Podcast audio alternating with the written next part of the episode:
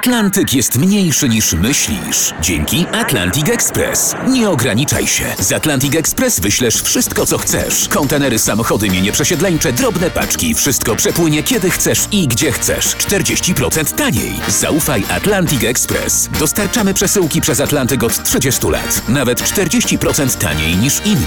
Dzwoń 1 800 775 73 63. Ekspresowo przez Atlantyk. Tylko z Atlantic Express. Jasna strona świata prezentuje Marek Tomalik. Po jasnej stronie świata Dagmara Bożek, uczestniczka wypraw naukowych pod biegunami i autorka książek o tematyce polarnej. Rozmawiamy o polarniczkach, polskich badaczkach stref okołobiegunowych.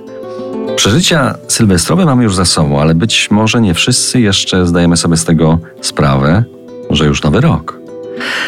Stary ciągnie się za nami cieniem. Dago, jak yy, z damskiej perspektywy wygląda przywitanie nowego roku na stacji polarnej?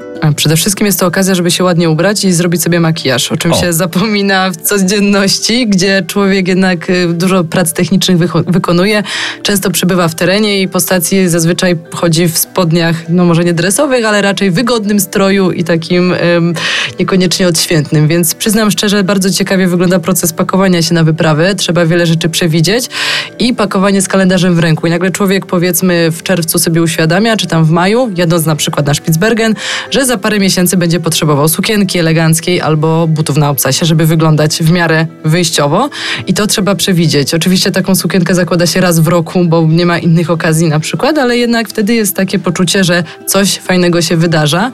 Ym, więc y, to na pewno tutaj różni ten aspekt kobiety od mężczyzn, natomiast y, myślę, że pod każdym innym względem te odczucia są podobne. Ja na przykład miałam po prostu poczucie witania Nowego Roku w bardzo niecodziennym miejscu.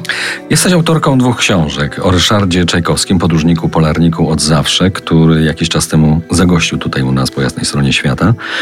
I Dom pod biegunami Gorączka Antarktyczna to już twoja własna historia, twoja własna gorączka.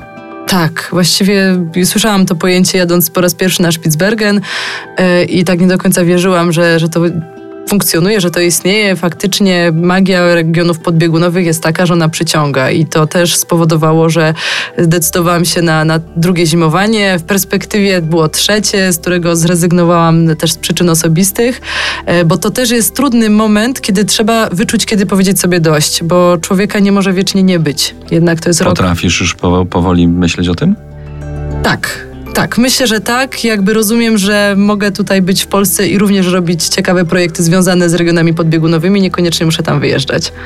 A kiedy wracasz na stację?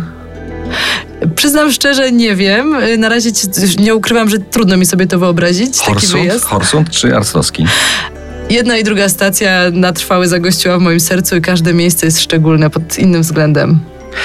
Przypomnę, gościem po jasnej stronie świata była Dagmara Bożek, polarniczka, autorka książek o tematyce polarnej, tłumaczka języka rosyjskiego. Dziękuję Ci bardzo za Twój czas. Dziękuję bardzo. To była jasna strona świata w RMF Classic.